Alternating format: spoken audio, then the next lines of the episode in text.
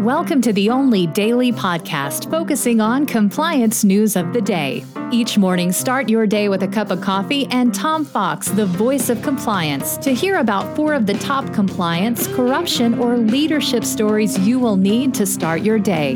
The Daily Compliance News is a production of the Compliance Podcast Network. The Daily Compliance News for March twenty-fourth, twenty twenty-one. The All F T edition. All of our stories today come from the Financial Times.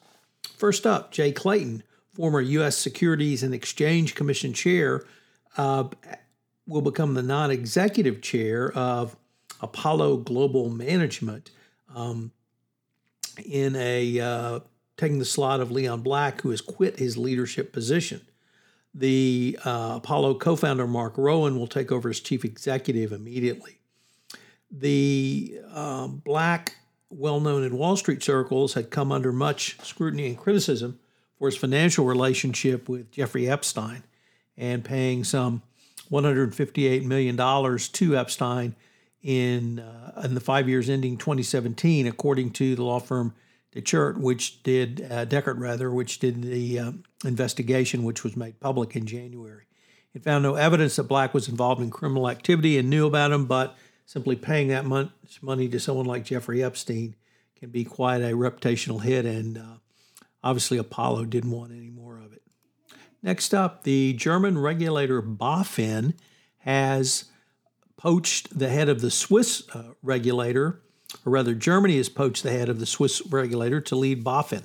Mark Branson, head of the Swiss financial watchdog FINMA, is set to become president of BaFin as the German regulator looks to rebuild its shattered reputation from the Wirecard scandal. Um, both the BaFin boss, Felix Hufeld, and his deputy, Elisabeth Roegele, were ousted in January in, over their handling of the worst accounting fraud in Germany's post-war history.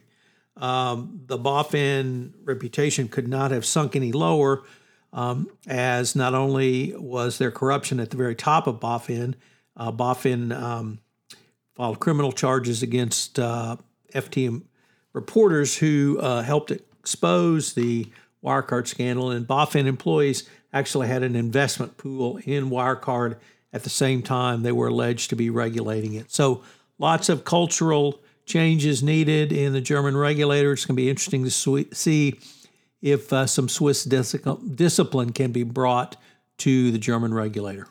Next up, the insurance giants Marsh and McLennan has come under scrutiny for its role in the Greensill capital collapse.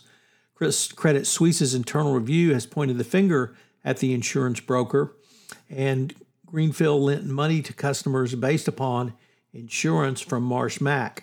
Uh, it appears that Marsh Mac did uh, little uh, to no due diligence, and um, while Marsh Mac was Greensill's commercial insurance broker, was responsible for finding cover for the financial group against the non-payment by its borrowers. Credit Suisse extended a one hundred forty million dollars bridging loan to Greensill uh, last October in expectation of the business listing. It contacted Marsh as part of the due diligence. On two separate phone calls, Marsh representatives told the bank that uh, policies uh, underwrote the firm's, the fund's assets, and they covered the durability and duration of the entire matter. They gave no indication of problems regarding renewal of the policies, which turned out to be uh, completely uh, incorrect, as uh, the ultimate insurers re- failed to or refused to insure going forward.